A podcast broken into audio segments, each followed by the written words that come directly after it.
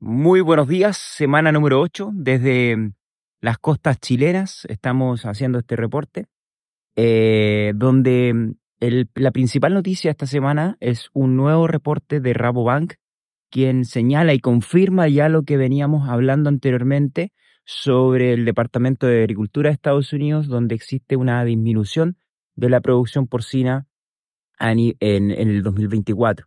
Veremos que hay países que tienen una alta oferta, están disminuyendo sus inventarios, en el caso de China, de Estados Unidos, de Europa, y esto, a generar, esto generará esta reducción. Sin embargo, habrán casos coyunturales puntuales, como es el caso de Brasil, que está aumentando sus exportaciones y también aumentando su producción. Brasil, el 2024 se cree que será el año de la porcicultura, principalmente porque será el que may- mayor tenga competitividad en el mundo y pueda obviamente poder captar la cuota de mercado en exportaciones para muchos otros países.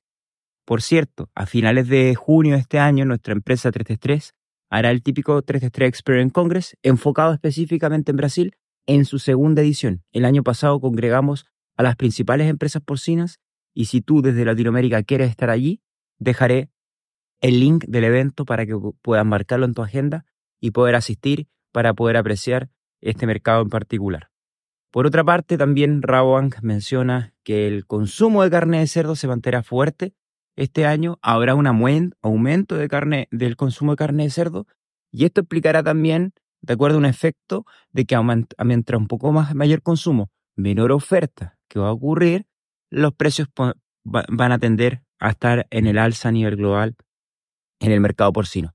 Esto es una muy buena noticia que se confirma con lo que ha ocurrido en Estados Unidos, que en un mes aumentó más de un 50% el precio del cerdo. Tal cual como lo comentamos la semana anterior, que había retrocedido después de un aumento de más del 25%, pues ahora ha aumentado más de un 15% de una semana para otra, y esto ya tiene un aumento consolidado de el 50% en el último mes. Eso ha sido muy positivo para Estados Unidos después de estar eh, pasando por situaciones muy críticas. Ya ha pasado el punto de equilibrio. Ahora esperan que el precio siga subiendo y obviamente los productores recuperen las pérdidas. También eh, menciona que en el comercio internacional el primer semestre va a estar eh, en recesión, es decir, que se va a disminuir la cantidad de carne exportada eh, en el mundo, en el comercio internacional. Sin embargo, ya para el segundo semestre se tiende a recuperar. Una vez que los países ya comiencen a estabilizarse, ya obviamente a tener la demanda correcta de acuerdo a las mejoras de sus economías. Eso sería el reporte esta semana, esa sería la principal noticia.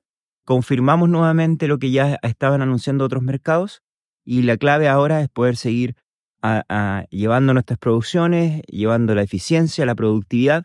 Tenemos casos coyunturales en Latinoamérica que los precios son muy positivos, como el caso de Colombia. Podemos ver mejor allá en el precio de, de- de México y así sucesivamente. Un gran abrazo y nos vemos la próxima semana. Hasta pronto.